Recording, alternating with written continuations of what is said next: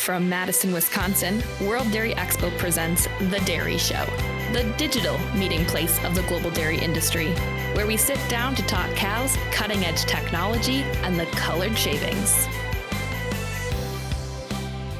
Welcome back to The Dairy Show, everyone. I'm your host, Katie Schmidt.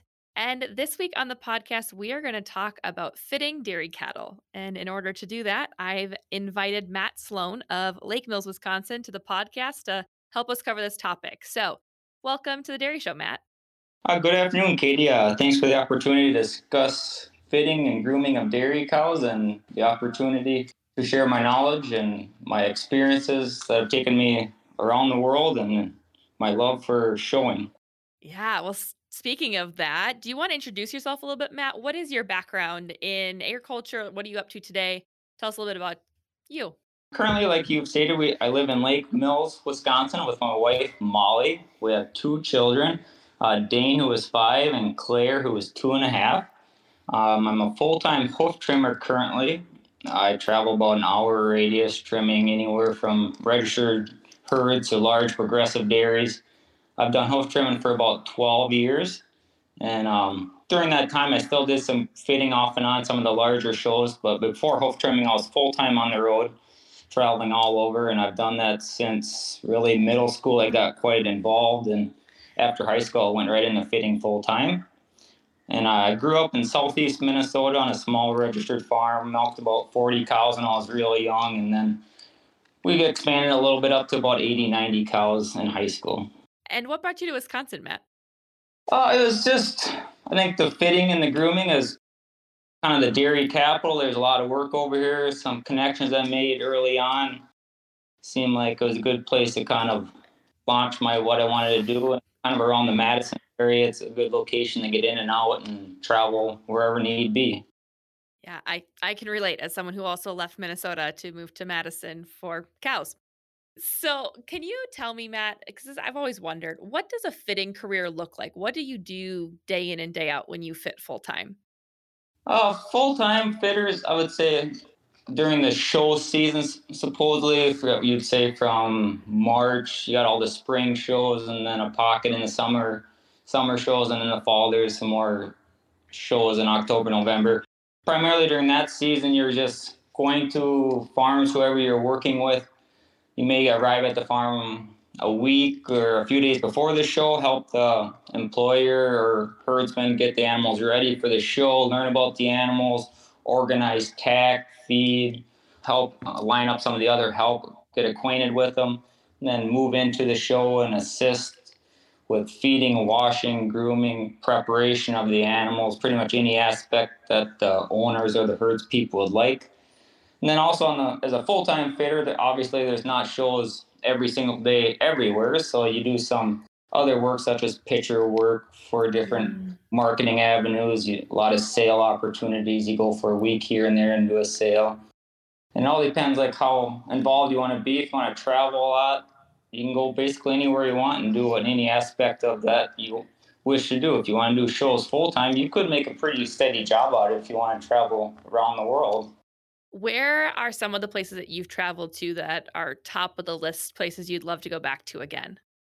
Um, I've been very blessed to travel a lot when I was younger. I've probably been to about 15 foreign countries and on top of Canada, Mexico, and the US.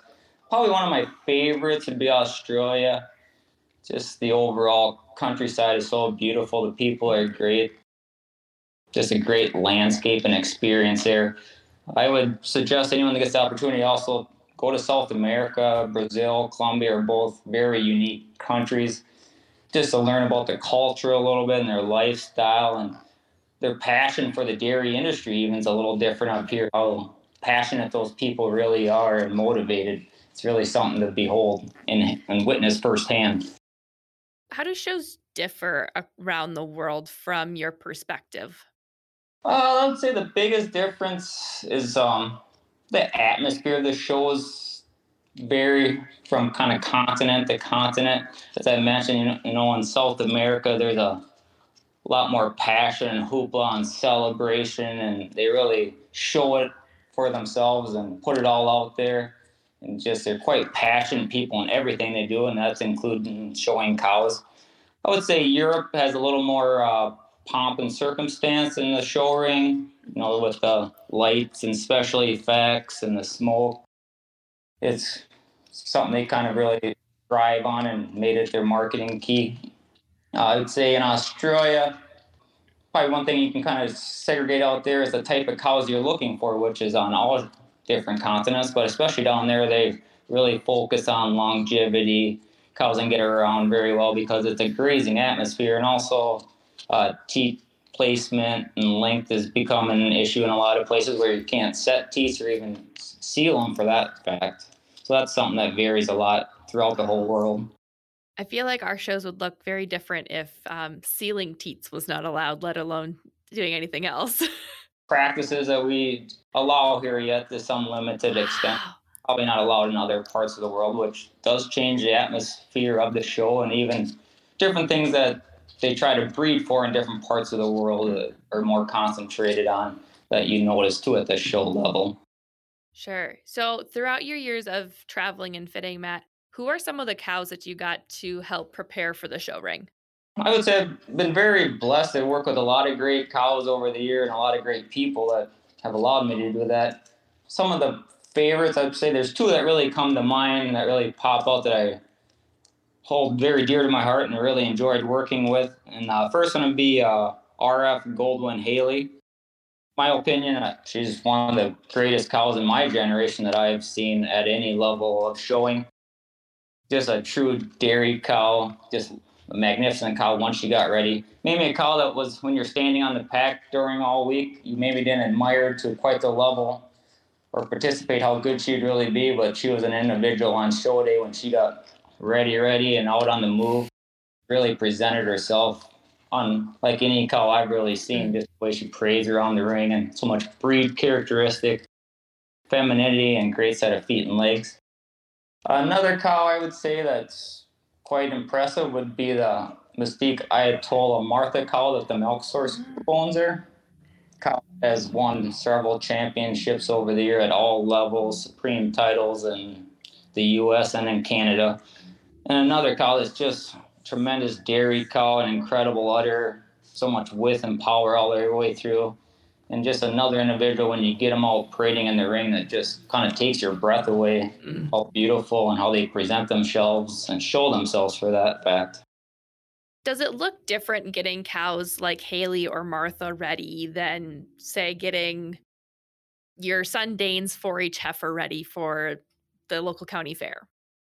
You know, honestly, not so much. I think you go through the same process for the most part. And and in my opinion, those top level cows at that level, it's almost easier, I think, because they are that good and they almost know they're that good. They almost get themselves mm-hmm. ready. I've had the opportunity to have a lot of class winners at all levels, and there's just some cows on show day. They know it's show day and it's their day, and they just everything comes together sometimes. And I think those two cows, they did that a lot themselves at a lot of different levels for several years, which in my mind makes them that much more impressive. Yeah, I appreciate those cows that they it's almost like they wake up on show day and they're like, mm, today's show day, I know what I have to do. And it's just complete focus from the cows too. It's really fun to watch. Yeah, it's amazing. It's, it's like they're part human and know what's going on and they read the playbook, just go along with it. Absolutely. Absolutely. Those are fun cows to get ready. So, Matt, who are some of the people that you've learned the most from over the years? Is there like someone that you looked to when you were starting out for advice and for tips and tricks? When I was really, really young, getting going, I kind of came to the conclusion at one event that I really needed some help fine tuning my clipping skills and learning preparation of animals. So I made a few contacts, and uh, where I grew up, it wasn't that far from Rakencrest Farms or Nabholz Farms in northern part of Iowa. And I would say both those parties had a great influence on me early on in my 4-H days, teaching me the ropes of things when I was really green about learning things, giving me opportunity to come to their farm, just pay attention to some of the other fitters and employees that they had on site, working with cows and preparing them which really got my interest going even more.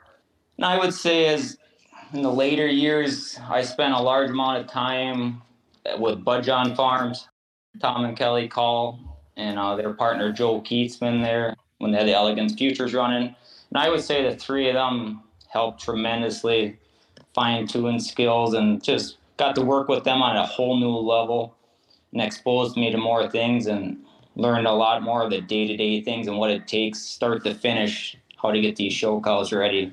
And those are both relationships of people that maintain these today and you have the opportunity if something comes up you can call them and they can help you on any grounds there are and there's been numerous other people i think i've been very fortunate that way that i've been tra- well traveling exposed to a lot of great people and i believe people in this industry are willing to help if you, most of the time you just have to ask them some questions and they're willing to share there's lots of knowledge to be passed around how do young people find those individuals to ask like where do they start I think uh, young people, as you're starting getting involved in 4-H junior activities, FFA, start showing around. You start to recognize some of the leadership within your own county or district.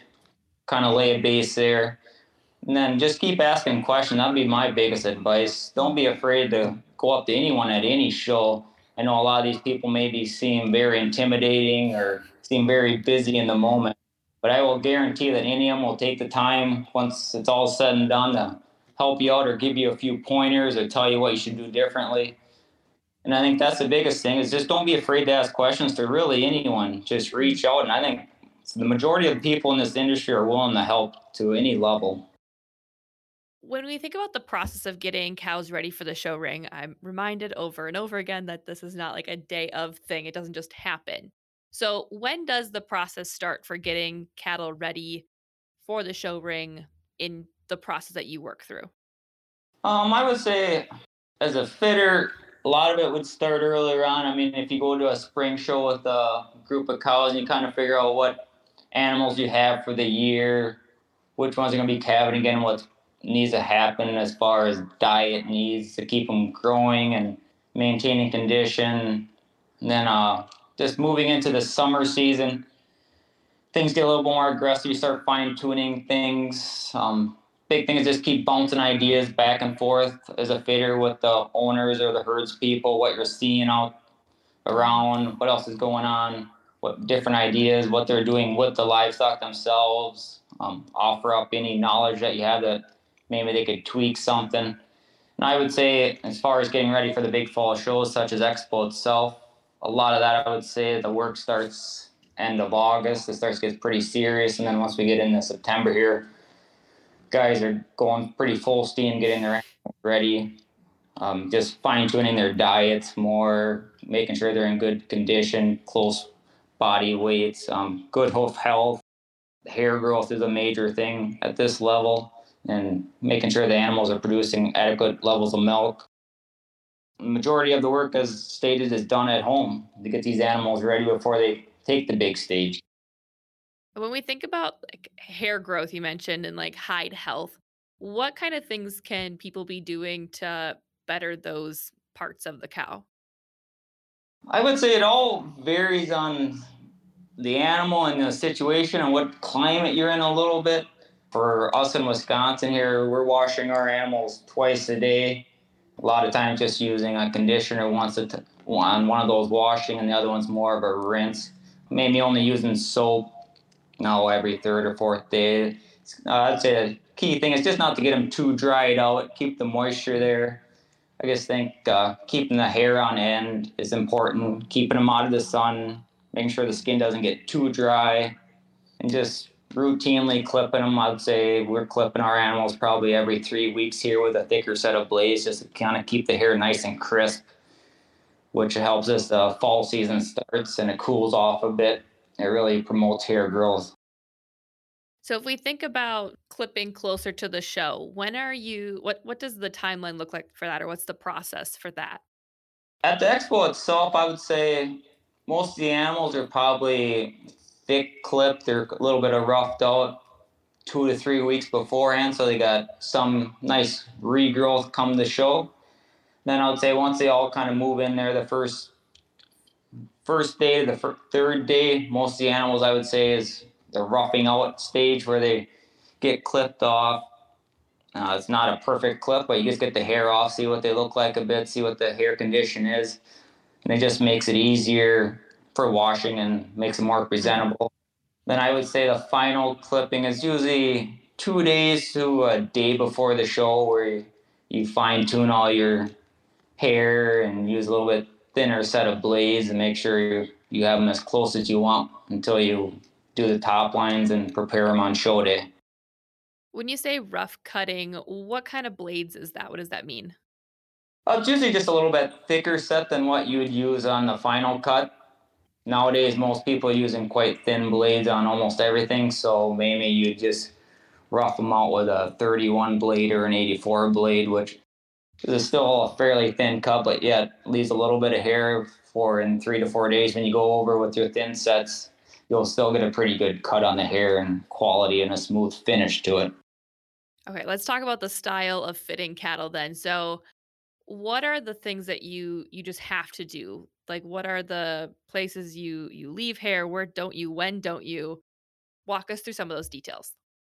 I guess obviously leaving hair is on the top line and the belly to to different levels. Our goal is to make the animal look as straight and angular across her top as possible. Then give her as much spring and depth of rib on her belly underneath as you would like as an ideal cow can have. So it all depends upon how much hair and the overall dimension and form of the animal. So those are the two big areas where you leave some hair.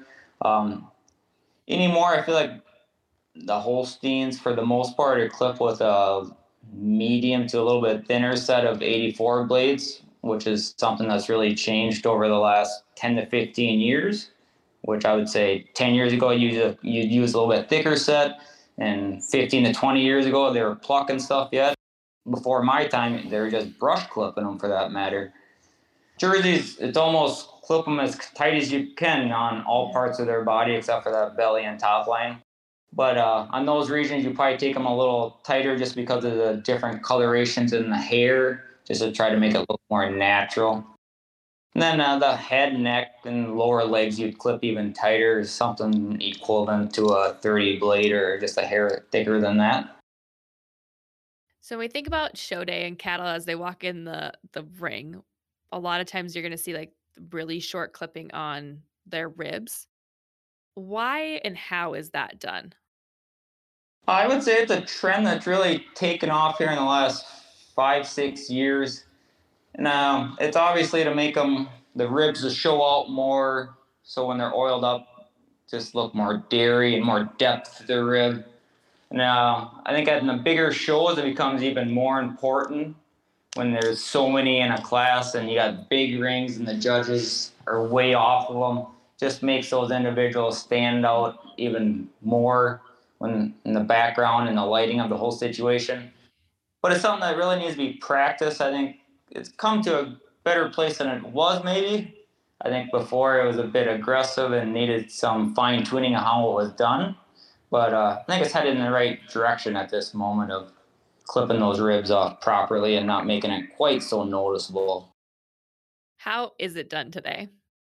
Uh, for the most part, it's someone you use a, a little tiny fine clipper with a 40 or 50 blade, and you're um, you go and knock out the top teeth, so you're only clipping a very narrow strip, and um, you're either dragging it or pulling it down over the rib so it's just finally clipping the skin over the rib area. And then once you go ahead and oil it all up, it even shows it off even more. So if we s- switch from body of the cow and think about her top line, what is your process for getting that top line just right on show day? I think the key is uh, first to have it as close as ideally clipped as possible before show day. Then obviously on show day, getting a proper washing making sure that hair is as clean as can be and almost a little bit dried out. You wouldn't be using any conditioners or other special growth agents that close to the show. So when you go to blow up the hair on show day, that stands up as perpendicular as possible. And then just um, just fine tuning it as much as you can with your top, really tight top line blades before you go ahead and set it and fine tune it again with the blades one issue that's kind of come up here in more recent years is the lack of clear magic. So uh, there's lots of other sources people been trying out. As seems like right now the trending is kind of different women hairspray. I don't know if there's any magic product that's worked clear magic, but we're going to have to find an alternative. And I think we found some that come pretty close. Are you willing to share your secrets? What are some of those ones that come close for folks who are still looking for those options this fall? There's one called like the Got2b Glued hairspray works pretty good. There's another Aussie brand one, uh, level three one that works real nice. I mean, for the most part, most of the high end women hairsprays do work pretty well if you just test them out at home a little bit, figure out what temperature and heat setting on your dryer works the best. But most of them are pretty reliable sources. The biggest thing is just trying them out a little bit and playing with it a bit at home. To, just so when you get to the show, it's not your first time out trying it out. If we think about equipment that's in your show box, what type of fitting equipment are you bringing with you? Uh, as a, a fitter, the most thing is clippers and blades is your key two things. I mean, you'd probably have between seven and ten clippers large animal clippers with different types of blades and different thicknesses of blades. Uh, a couple top line blowers, a bunch of brushes, a bunch of little blades for clipping tails and ears and udders on cows. Uh, most guys have a chute of some sort, uh, a circuiteer blower, and it really varies on. A lot of guys have a fitters. They may have a everything that the exhibitor may need from a display and cage and fans and feed pans and water bowls. Or some guys just might just have their clipping equipment. Kind of depends how involved you are at the show. Is there like a, a certain type of hair dryer you're supposed to use? A, a power? What what are you looking for when you look for one of those? Uh, the biggest thing I think is the heat setting, how hot it can get without getting too mm-hmm. hot. I would say there's one called uh, Speed Freak. It's kind of the main one a lot of guys are using.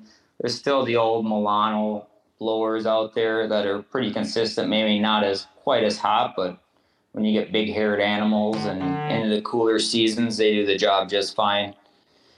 Uh, I think sure. the big just not getting it too hot and you know making sure something you can get a fine tip on it so when you go with your brush you can mm-hmm. concentrate that heat and really get it to stand up how do you know if you've gotten it too hot? Uh, you'll notice right away. You'll start bending the hair a little bit when you look at it real uh-huh. closely. Start bending it forward or almost blowing it over versus trying to get it as perpendicular as possible. Especially on some of the heifers that got real nice big hair. Generally, the larger haired heifers have a little bit softer hair too, and if you get too much of a heat setting, it'll start going everywhere. I did not know that. Uh, so, Matt, what about hair products? What type of products do you use on show day right before a heifer is going in the ring? Uh, generally, go through and condition the skin with a revive or some sort of conditioner product. There's numerous ones on the market. Then go ahead and blow her off, clean her off. Uh, make sure the top is all cleaned out. Go through with a black magic or a black finisher, get that top all cleaned up or the black spots on it painted black to cover up the hairsprays. Use ultra white or any really any type of spray paint that's white for the, any of the hocks and legs and brisket. One of the key things there is probably use something that's not too thick, so it leaves a bit of a coat on it. It's important to leave the animal looking as natural as can be, but yet you can use a little bit of paint to cover up a few blemishes. Then there's all kinds of the options for oils are really limited. It seems like everyone has a different mix that they put together, and every company wants to sell you something. So you can go through and use your mix of oils on the whole body of the animal, primarily on the black spots or you know the other breeds. You can get more heavily use on the oils, and then on udders, as far as a lot of gels on the udder, just baby oil gels to really show off the mammary system and the veins. And then you know just typical fluffing of the tails, hit them with hairspray, uh, different fly sprays. Be key to remember also. So you mentioned that the length of hair of like the body has changed over the years. We talked about how the rib clipping has become a, a trend these days. What are other trends that you're seeing uh, start to appear now that you're watching that you're interested in in how they'll affect the appearance of cattle in the show ring? I think we're as far as top lines and belly hair, I think the overall length in generals has gotten to be a lot less. It looks more natural on the animals versus having the full inch and a half all the way across their back. You take it down to a certain level, and most animals that are that good don't need that much hair. So I think that's something that's changed here in the last more recent time, anyway. As we're approaching World Dairy Expo, for kids who are competing in the fitting contest or who are going to have a pair of clippers in their hands at Expo, what should they focus on? I think just take your time, just do a quality job, and a lot of times less is more. As I'd say that it's becoming a trend with taking the bellies a little tighter and the tops a little tighter also. I think as a young fitter that's maybe not completely fine tuned all your skills, if you do just a little bit of leave a little bit shorter top line and belly hair, it looks more natural and it's easier con- to control. And it goes that to that extent also with your sprays and paints. Some people may get a little carried away with the black paints and painting legs nonstop, and it just takes the quality away from them and draws attention to areas that aren't necessary. And as a fitter, your goal is to get that animal to look as natural and ideal as possible. I like it. Well, that's a perfect spot to kind of put this all together, Matt. And, you know, thank you for walking through some fitting tips and tricks and, and what you've experienced as a full time fitter throughout your career. Uh, this has been really fun for me. So hopefully you feel the same. And yeah, thank you for for joining. Yeah, no problem at all. Yeah, it's a privilege to share some knowledge with me. And if anyone ever has any questions, don't be afraid to ask. Or if you see me at the World Dairy Expo, hit me up with any questions or advice that you're seeking.